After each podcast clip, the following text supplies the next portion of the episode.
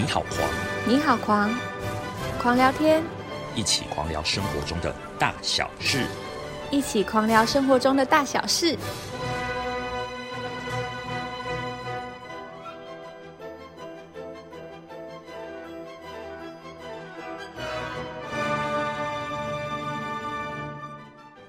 大家有没有在台北车站迷路过的经验？嗯，台北车站很大，后来还加了那个机场捷运，然后三铁共构之外加机场捷运之后变得非常的大，大家就像一个迷宫一样。大家有没有在台北车站迷路过的经验？就是我们来问问，哎，Sophie，Sophie，你有没有在台北车站迷路过的经验？你好像比较常会搭到大众运输交通。对，因为我就是台北人，所以我很需要搭那个捷运交通来往。然后我常常就是我一开始会蛮搞不清楚，就是像是高铁，它不是就有一个在红线那边的入口，然后跟一个呃一个另外一个很靠近，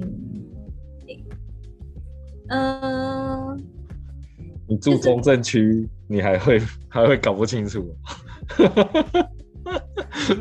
一开始会啊，一开始还是会。中正区的朋友这样，我之前住在淡水，哎呦啊是哦，啊，所以你不是中正区的 Sophie，天哪！房子之后住在中那住淡水要到市区，势必就一定要搭搭捷运，然后搭到台北车站才可以转车。好啦，我家的那情淡水是离北投比较近的淡水。哦，那情有可原呐。如果是淡水人，淡水人都嘛是讲进城要去台北这样子，那的确是会迷路。所以你是你刚刚说你是转什么线你会迷路？就是因为人大家就说哦，约在约在那个高铁那个票口那边，就就会常常会搞不清楚是哪一个票口，就要跟对方说清楚到底是哪一个。哎、那个哦真的很难说清楚哎、每次都说哎、我们就约在那个三铁共构那边啊，然后然后等到那个高铁都快开了，然后就打电话说你在哪里，说我已经等了二十分钟了，每次都这样子很惊险。那好像有几个路口，我这样我知道有一个路口离那个什么，哎、就是火车站一出来，然后对正对面会面到那个一个地下道的其中一个路口的，就是出入口，然后我都是靠那个来分辨要怎么从那从火车站走到那个永乐市场。哦，你这样有有有，你有讲，我有听，没有懂。应该说大家 大家怎么想的，不知道是同样你在讲永乐市场不是？很远吗？怎么会在台北对啊就是？星光，你是讲星光三月？你是讲星光三月前面那个路口，是不是？还是哪里？哎、我刚第一次上来台北的时候，我真的是想说，这到底是什么？就是你知道高雄就是高雄火车站，然后它捷运就只有一条线，所以你很好就可以找到车站跟捷运之间的线。可是台北就是它火车站以外，然后它还有什么蓝线、红线，好几条线，然后还有什么高铁站，然后还有然后还有好几个地下街，然后有一个是可以冲到什么中山地下街，所以我根本就没有办法搞清楚它到底是怎么走。你说对于高雄人来讲，这个太难，对。我觉得对于外县市的人来讲，还是俊凯你这个刚上台北的时候，刚刚你刚上台北的时候，台北应该不长这样吧？哦，那当然啦、我刚上台北是那个台北车站前面天桥还在还在的时代，好不好？我记得有好几个路口，然后我又从我当时要从火车就火车出站之后要走到要找捷运是非常难找的，就是我看不太懂哦到底那个它标识是标什么，对，哦然后我是，而且而且那时候还有什么？因为它有蓝线，然后还有红线，然后它有时候会，我记得好像红线会标一圈，然后你就要绕着那个，好像是要绕着。我记得我们曾经有一次就是照着那个，你就想象那个台北车站那个黑白相间的那个中间是整个台北车站的中心化。我们大概就在火车站出口的那个中心绕了一圈之后，我们还是没有找到就是红红线的捷运站出入口到底在哪。懂？你讲的就是说那个北车火车站大厅绕一圈，你还是找不到说捷运要从哪里进去。然后就是你要把那个大，你把那个大厅假装成是那一个平面的中心，然后把它降到地下一楼之后，我们就这样在地下一楼同样的同等方位这样绕了一圈之后，就是还是找不到捷运的出入口，而且我们是有跟着那个捷运标识走的，怎么办？后来我就发现了一个方法，就是跟着台北人走。跟着台北人走，那么多人，你要跟谁走啊？这是这是荒谬，这是荒谬解法。哎，我觉得好像很有道理。这个就是你出去的时候，你要带着一个台北人就没事了，这个问题就解决了。就是你不要一个异地人。等一下，你是台北人，是你是台北朋友是你的宝可梦，是不是？台北朋友是你的那个故宫妹。台北朋友都是我的 GPS 啊。GPS。而且台北人在台北车站都走得很快哦。难道你不会吗？说谁？我说那个。你不会吗？对。在台北车站也走得很快。对啊。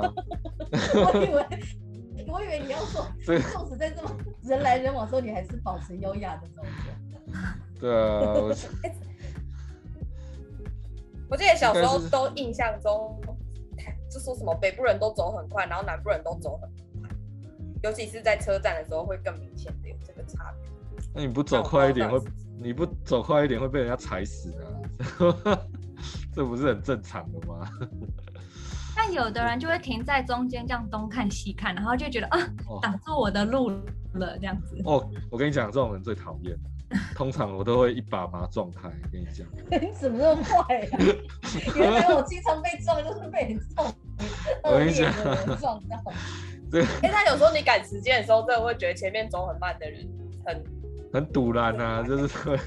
其实我觉得走很很慢的人，我都觉得还可以接受。但是如果是边走边划手机，那个真的是会让人家觉得很讨厌，对不对？也是会很很想从后面把他踢下去。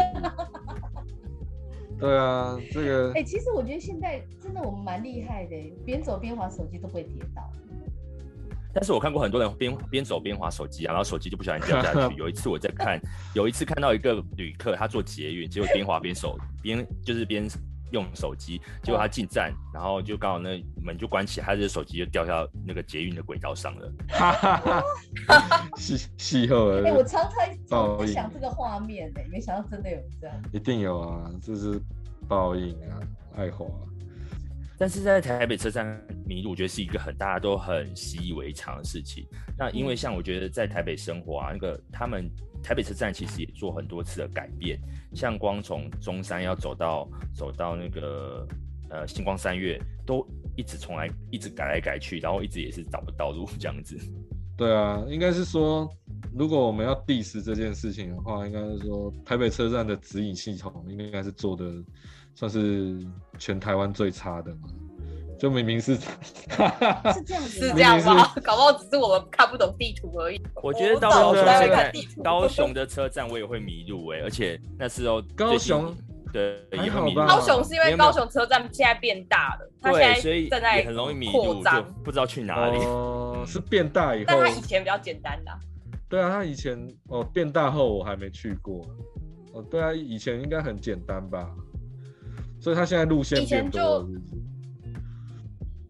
诶，因为他铁路地下化，因为他现在在呃就是施工，所以跟铁就跟铁路有好几个 B 铁路呢，然后跟捷运有在同一个空间，然后因为他又设了好几个出入口，就是他有有增加月台，然后他好几个出入口又是那种圆形放射状的，懂？对，但其实你从哪一个？都可能都可以搭，让你搭到火车啦，但你就是会没有才没有嘞。我觉得现在高雄没有吗？要搭火车也不容易了。是哦，那是不是应该要请那个陈其麦麦麦来听一下各位的抱怨？就是要跟跟麦麦麦麦澄清一下，说高雄可是这个高雄车站这个车站现在这个规划更好像不关他的事，因为在他上任之前就已经规划好了。哦，那他可以改善啊。哎，真的有哪个车站是规划的很好的吗？我是很好奇的。哎，反正我自己都一直以为是我的问题啊。不过今天刚刚俊凯这样讲，我觉得好像我们应该也可以提出我们的想法。没有啊，我的存在就是要挑起大家的仇恨值。你不觉得这种话题就是要有仇恨值才才谈得起来吗？就是就是他就他就是做不好嘛？难道他是做得好吗？哎、搞不好真的有些人就就是不会看地图啊。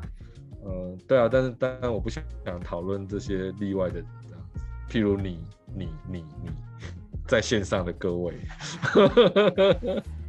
呃我我也没有，我也不知道自己到底是不是很会看地图，但我我我知道是，反正我后来方法就是，我只要跟着一个台北的朋友一起在台北地下街，就是地下街啊，就是车站走，嗯就比较不会有什么太大的问题。反正只要找一个会认路的人，大概就懂了。所以所以这就是你台北朋友的用途的，对了。对啊，不然要不然嘞，好可怜哦！当你朋友，当你朋友是是当当 GPS，不会啊，搞不好去台去高雄的时候，家燕就会带他们去逛，哦，会吗？怎么可能？对啊但前提是他们要来。对啊，有多少机会去高怎么这样？怎雄？么可能？哎、不要这样讲啊！哎高雄很不现在有错啊很多值得寄放去，很值得去。我我不是说不值得去，我是说说大家有多少机会去高雄？我一年也去不到高雄几次，对啊，所以所以作为作为那个家燕家燕同学的朋友，就是陪你去陪你去北车，没有，是台北朋友，就是其他哦县市的朋友就没什么帮助，是啊，就在车站上。那万万那万，但是你总你总会有找不到台北朋友陪你去北车的时候吧？总会有对，然后呢，后来住在里面，我又找到一个房篷，没有啊，家燕找到方式是我我后来认路的方式就是靠我要买的我要买的食物的方向在哪里来分辨那个路线到底怎么走，哦，就是我只要去台北车站，哦 对，就是。对我后来去台北车站，然后我只要到台北车站，我就一定要买那个甜甜圈，就是 Krispy Kreme 的甜甜圈，就是美食的那个很多糖霜的那个甜还甜圈。认那个什么咖啡面包在哪里发位，是是？哎、咖啡面包真的是每个车站都有哎、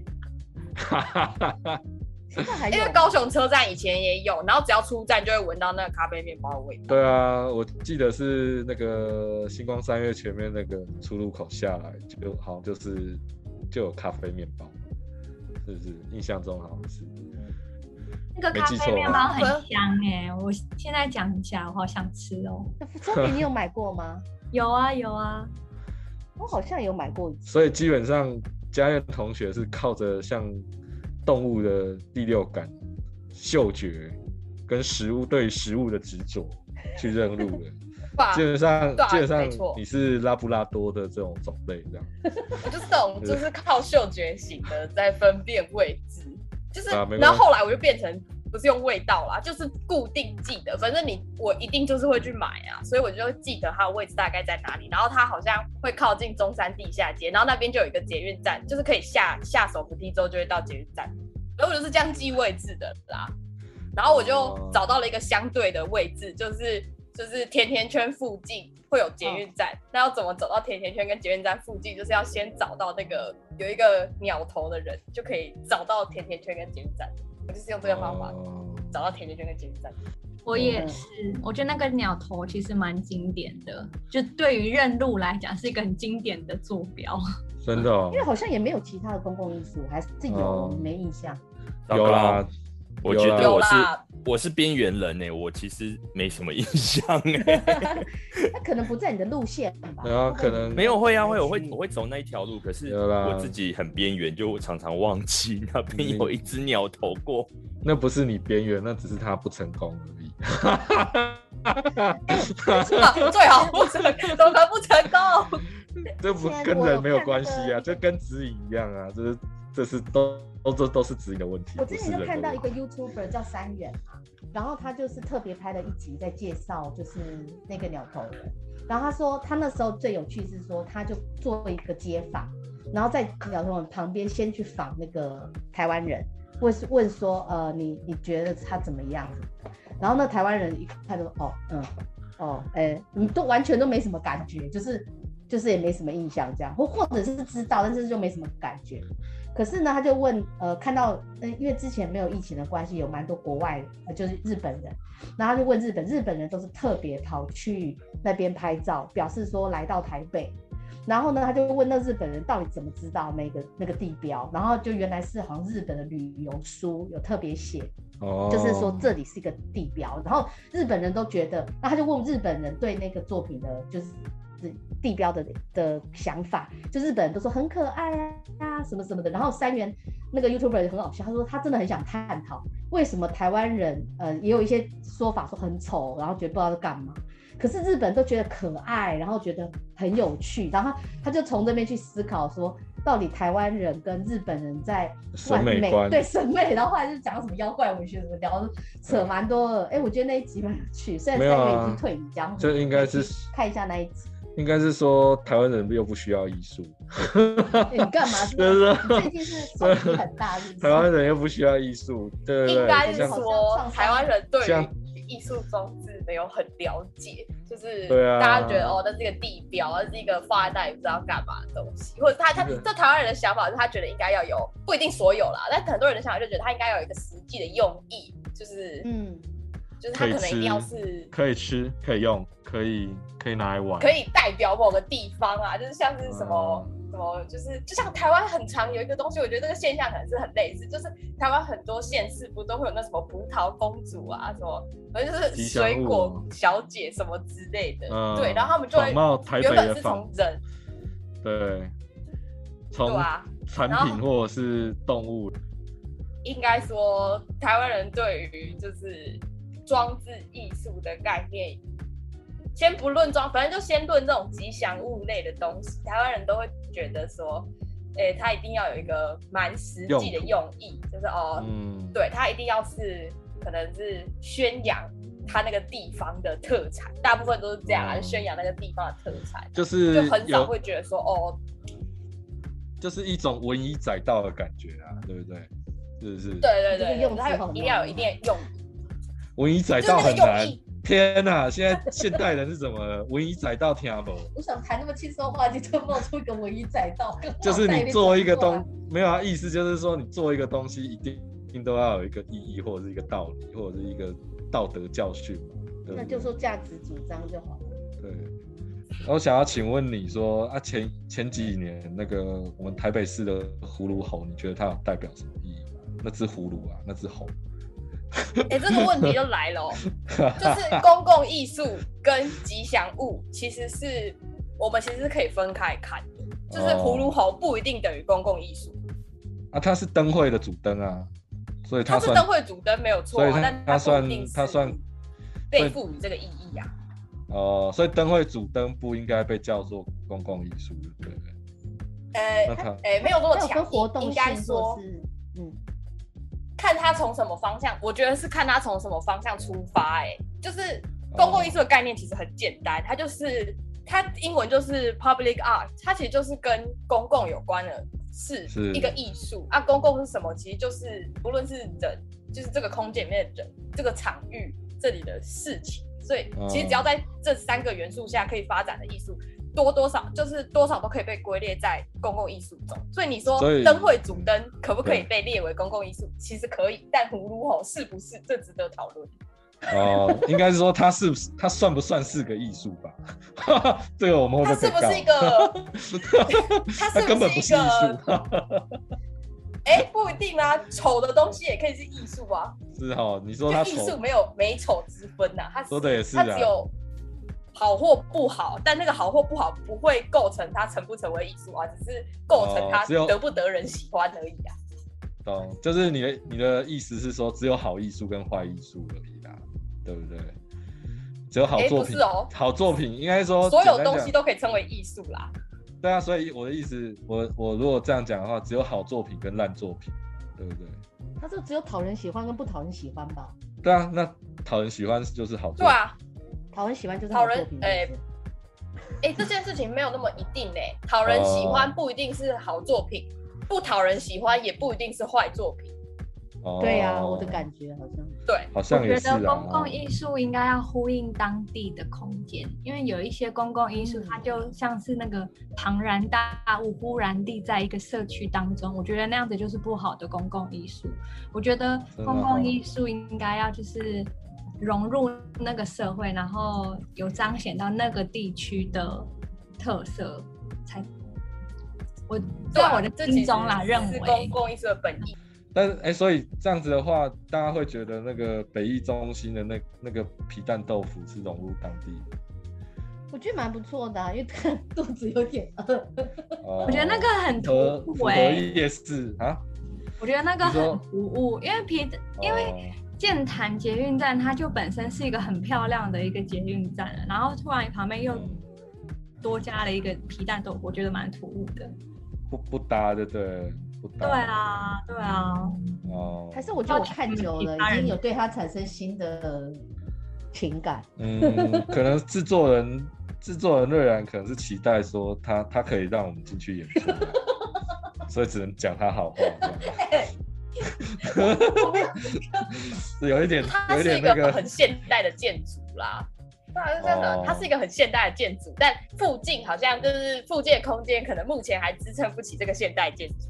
我觉我觉得我看下来是这样的，哦，就是我们不配啦。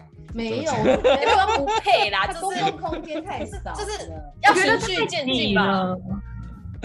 啊什么？这一我觉得太段很乱。挤了，它就这直接就是嗯在那个捷运站旁边呢。它如果嗯稍微有一点点空间拉开来，我觉得就会是两个，对啊，两个各有特色的建筑这样，嗯但他们两个不要那么很挤在一起这样子。嗯，不要那么压迫的话，有一点距离才会产生美感嘛，对不对？对，哎，这是回到刚刚讲的那个，什么话题？距离即是美感嘛？啊，真的哎，好，所以啊所以要回到 Sophie 那边了吧？跟刚才 Sophie 说，就是嗯公共艺术要符合跟地方对，发地方发展跟地方特色有关，但就可以。哦，然后又再来讲到葫芦猴，就是它到底叫什么？葫芦猴还是葫芦？对啊，它就是葫芦猴啊，一就是几架葫长得像葫芦的狗啊。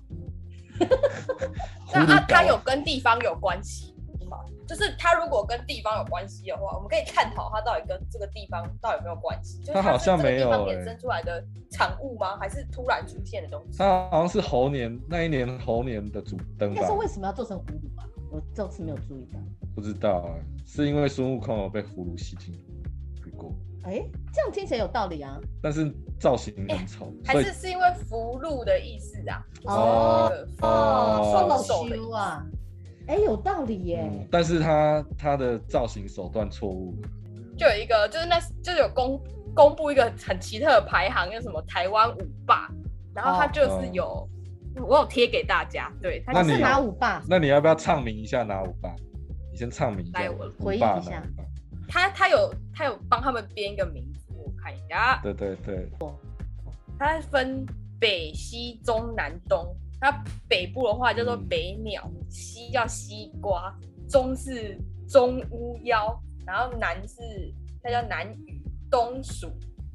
嗯，好难哦。哦，灰灰，所以北北是北鸟是北那个就是我们刚北车的鸟，才讲的那个那鸟那头人，哦，其实叫梦游啦，它是有一个名字的哦，它叫做梦游。哦，我我想大多数人都不 care 那个对，大多数人都叫它鸟头人，但其实对啊它有一个名，有一个别称，这个这样被大家记住也是不错啦。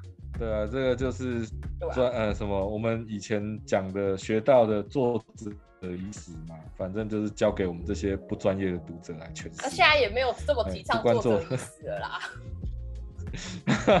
那那中中是什么？你刚刚说中中部是什么？中部它是中乌妖，中乌妖是什么？听不？哎、这我这我看完之后觉得中乌妖真的是这你这五个排名中最神奇的一个。它你要不要形容一下它是什么？它其实是魔兽世界里面的一个角色，啊，是什么巫师哦？不是不是，他叫他是一他是魔兽世界里面一个角色，他叫他是那个角呃电玩角色里面，他叫做巫妖王，他叫阿萨斯。哦，啊，然后那长相时候是长怎样？就是就是哦那种电玩中会出现的角色一样子、啊。你说是像兽人的长相吗？还是说没有啊？他就穿着铠甲，然后哦有个披风很大，然后站在一个东西上，站在山脉，也不是山脉，就是岩尖尖的岩石上面。哦哦啊，因为因为我们听众看不到嘛，所以我们要形容一下，他是巫妖巫妖王阿萨斯在台中草悟道哦，他是在台台中草悟道的一个吉祥物这样子，对。但他看起来他好像也没有代表草悟道、哎，他就只但是他他是放在草，他放在草。但他就放在草悟道，对不对？对啊，但是看起来他其实蛮不吉祥，他他只是看起来他看起来来欸他应该是这五个，呃，这众多也不能说这五个，他应该是众多就是被归类为地标吉祥物中做工最细致的一个。呃，的确啦，就是就是说什么巫妖王阿萨斯这个铜像是高三点二公尺，长四点六公尺，宽二点一公尺，重达一千一百一千八百，啊一八一四公斤，然后是由暴雪哦，是由暴雪娱乐跟好莱坞知名特效艺术家去设计的，三十个人团队来打造的。哦，所以他其实现场看过这一桌吗？所以它其实是那个电玩公司的的某一种某一种那个是为了行销搭，配宣传吗？应该是吧？就是宣传这家公司啊。哦，现在还在那里吗？现在还在，他好像要放十年，他会在那里十年。有，干草悟道要放这个放十年，那、这个这个就跟我们的英国英国艺术行政哎没有硕士讲的，更正，他要放八年，他要放八年。他跟他跟草悟道有什么关系啊？草悟道，那跟台中或跟草悟道有什么关系？那应该还是说出一些道理。还是说台台中台中台中人比较支持暴雪，都在都在玩台中人比较凶吗？对啊，比较台中人比较凶都在都在网络上玩暴雪游戏这样子。对，没有吧？是啊。但，他已经是，但它是众多中做工比较细的，虽然跟地方好像没什么关联，然后它是它的造型艺术上面是没有没有什么太大问题，精致。嗯对，但对吧、它那其他很它只有具有商业意义，没有没有什么地方意义这样。对，他可以为草悟道带来人气人，就这样。你说有玩暴雪游戏的，有玩暴雪游戏的人都会来朝圣就对。有人去有有看过有人去打卡的这种照片吗？我没什么印象。没有啊，因为我们都是老人呐，我们身边的人根本没人在玩暴雪的游戏，所以所以南部是什么？中部是这个商业操作的东西啊，南部是什么？南部南部就是那个啊南鱼，它是它是一个东西叫丝木鱼小子，啊，我有印象哦石木鱼小子很好哦长得有点惊悚，很好笑那个。它它是在那个台南北门永隆社区呃，的一个，看起来有点惊悚版的宝可梦。哎、没有，他的脸，没有他的脸有点像那个汤马士小火车的脸。哎、不对耶，所以其实它它是一种合体的抄袭。汤马士小火车斗在那个丝木鱼，它也没有到抄可是袭，可是它有点像鲨鱼头，是不是？有啊，没有啊，就丝木鱼头啊。哦它就是那个啊只是丝木鱼头啊，对啊，只是丝木鱼头的下面鱼鳃下面又跑出一个人脸，这样超恶心的。哎、如果你一眼看就经典难忘的这一个，我觉得可以当第一名。就是你看过它其实应该说，它其实就是汤马士小火车的脸上面换成丝木鱼头这样。因为汤马斯小火车上面是火车头嘛，它原本不长这样哎、但它设计图跟它设计图跟它做出来的雕像是有落差的、欸，它设计图没有这么哦，你怎么知道？你有看过它设计图吗？我有看过它的设计图，而且它有出一些小周边，那个小周边哦看起来就是真的是蛮可爱的东西，但它做成这个哦雕像之后就变得很恐怖，失真了。而且它它原本还不长这样哦，这是这这现在看到的是已经有改过的、哦，它最一开始出来的时候，它的眼睛是全部涂黑的，哦就是因为他的原稿设计的眼睛是涂黑的，哦，就看起来很像然后他就外星人的眼睛这样。就看起来很恐怖，因为那个塑胶质感，然后它就是黑的发亮。然后很像那个放大片带太大片的这样子，瞳孔放大片带太大片很可怕。哦，那所以东蜀是花莲的，对不对？东蜀是花莲市美仑山景地标的米老鼠。啊，这个我们好像没有人是花莲人哦，嗯没有，但。听众朋友应该有，但所以听众朋友应该是如果有花莲的朋友应该可能会知道，但这个很明显就是抄袭啊，这就是对，这就是抄抄袭了。对啊，应该说它可以叫哦二创啦，就但是他做的比较恐怖。嗯，就是做做歪的做歪的米奇这样子。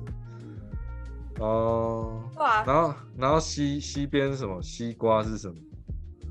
她是一个丝瓜小姐，啊，丝瓜小姐。她是一对的哦。哦，丝瓜小姐，她除了丝瓜以外，它有丝瓜小姐跟丝瓜先生，然后他们是在那个进入那个社区的路口，然后左右一边一人一一一边一只。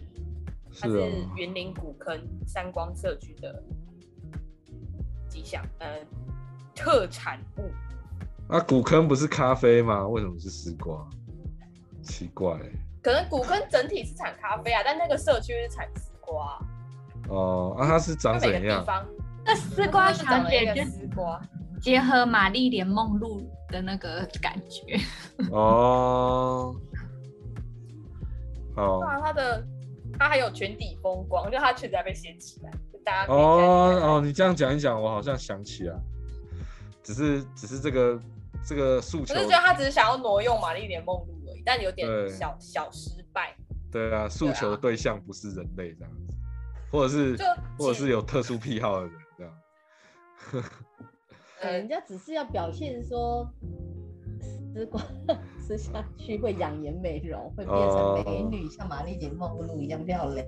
哦，是这个艺术哦。这倒是哎、哦我我脑补的，哦重庆话的角度，OK 要 OK，怎么说服公所？没有，啊对，但的确但其实台湾就真的很多这种会，就是台湾很多这种以特产作为出发的吉祥物，公共艺术吉祥物，这种吉祥哎物，你觉得它算公共艺术吗？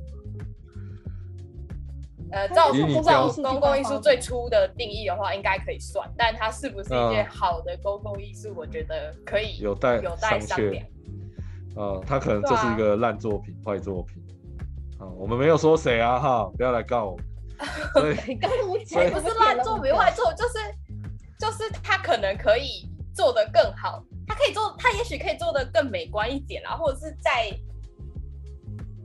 该怎么讲啊？呃，可所以呃可爱也不一定是绝对啦，所以你觉得至少嗯，好至少应该造不要那么造型手应该说造型手段可以更成功一点。以你雕塑系的专业来讲的话，那如果说 如果说如果说你你你以你雕塑系一直强调你雕塑系哦，就是说以你雕塑系的专业，你觉得为什么这个这些东西的美感都会那么差？你觉得是什么原因造成？我我觉得，我个人觉得啦，也可能是大家太求快了，就是大家想要赶快弄出这个东西，但他没有想清楚他可以怎么做，或者是他想要拉出一个差异性，但嗯拉的不对，切入点错误。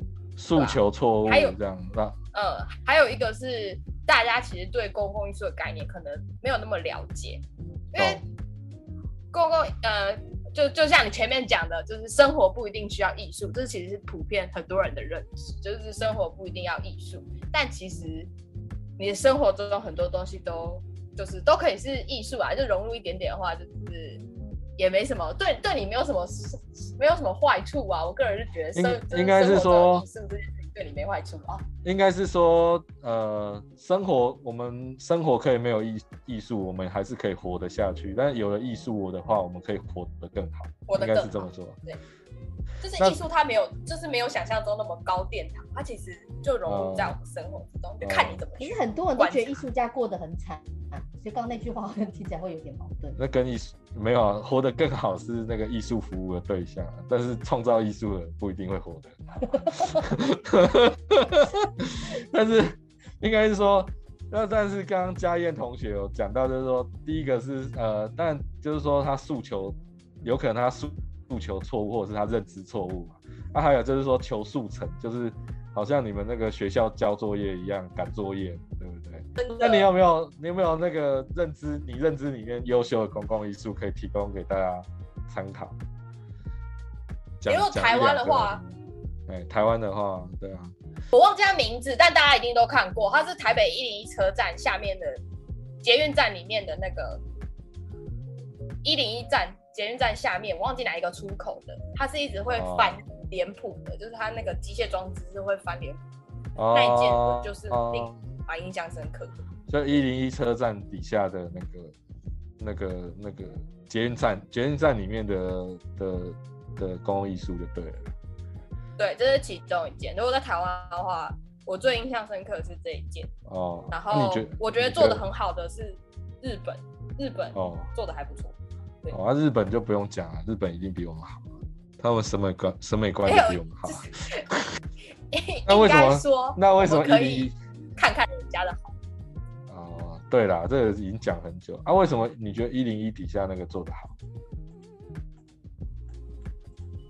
诶、做的呃两呃几个点，一它光它的造型上面就蛮吸引人的，就是机械装置这种翻看式的机械装置，对很多人来讲应该是蛮耳目一新的一个东西，就是哦。当下看到的时候会觉得哦，有点会有一个哦惊讶的感觉，然后这是它的造型上，然后再来二者是它融合的人文的东西，就是它放放了很多，就是台湾也没有不是全部都台湾人，我记得不是全部都台湾人，就是人人物的肖像，然后这些肖像多半都是多半都是他他带他散发的表情跟他散发的气息，就是一种欢呃开心、温馨、温暖的。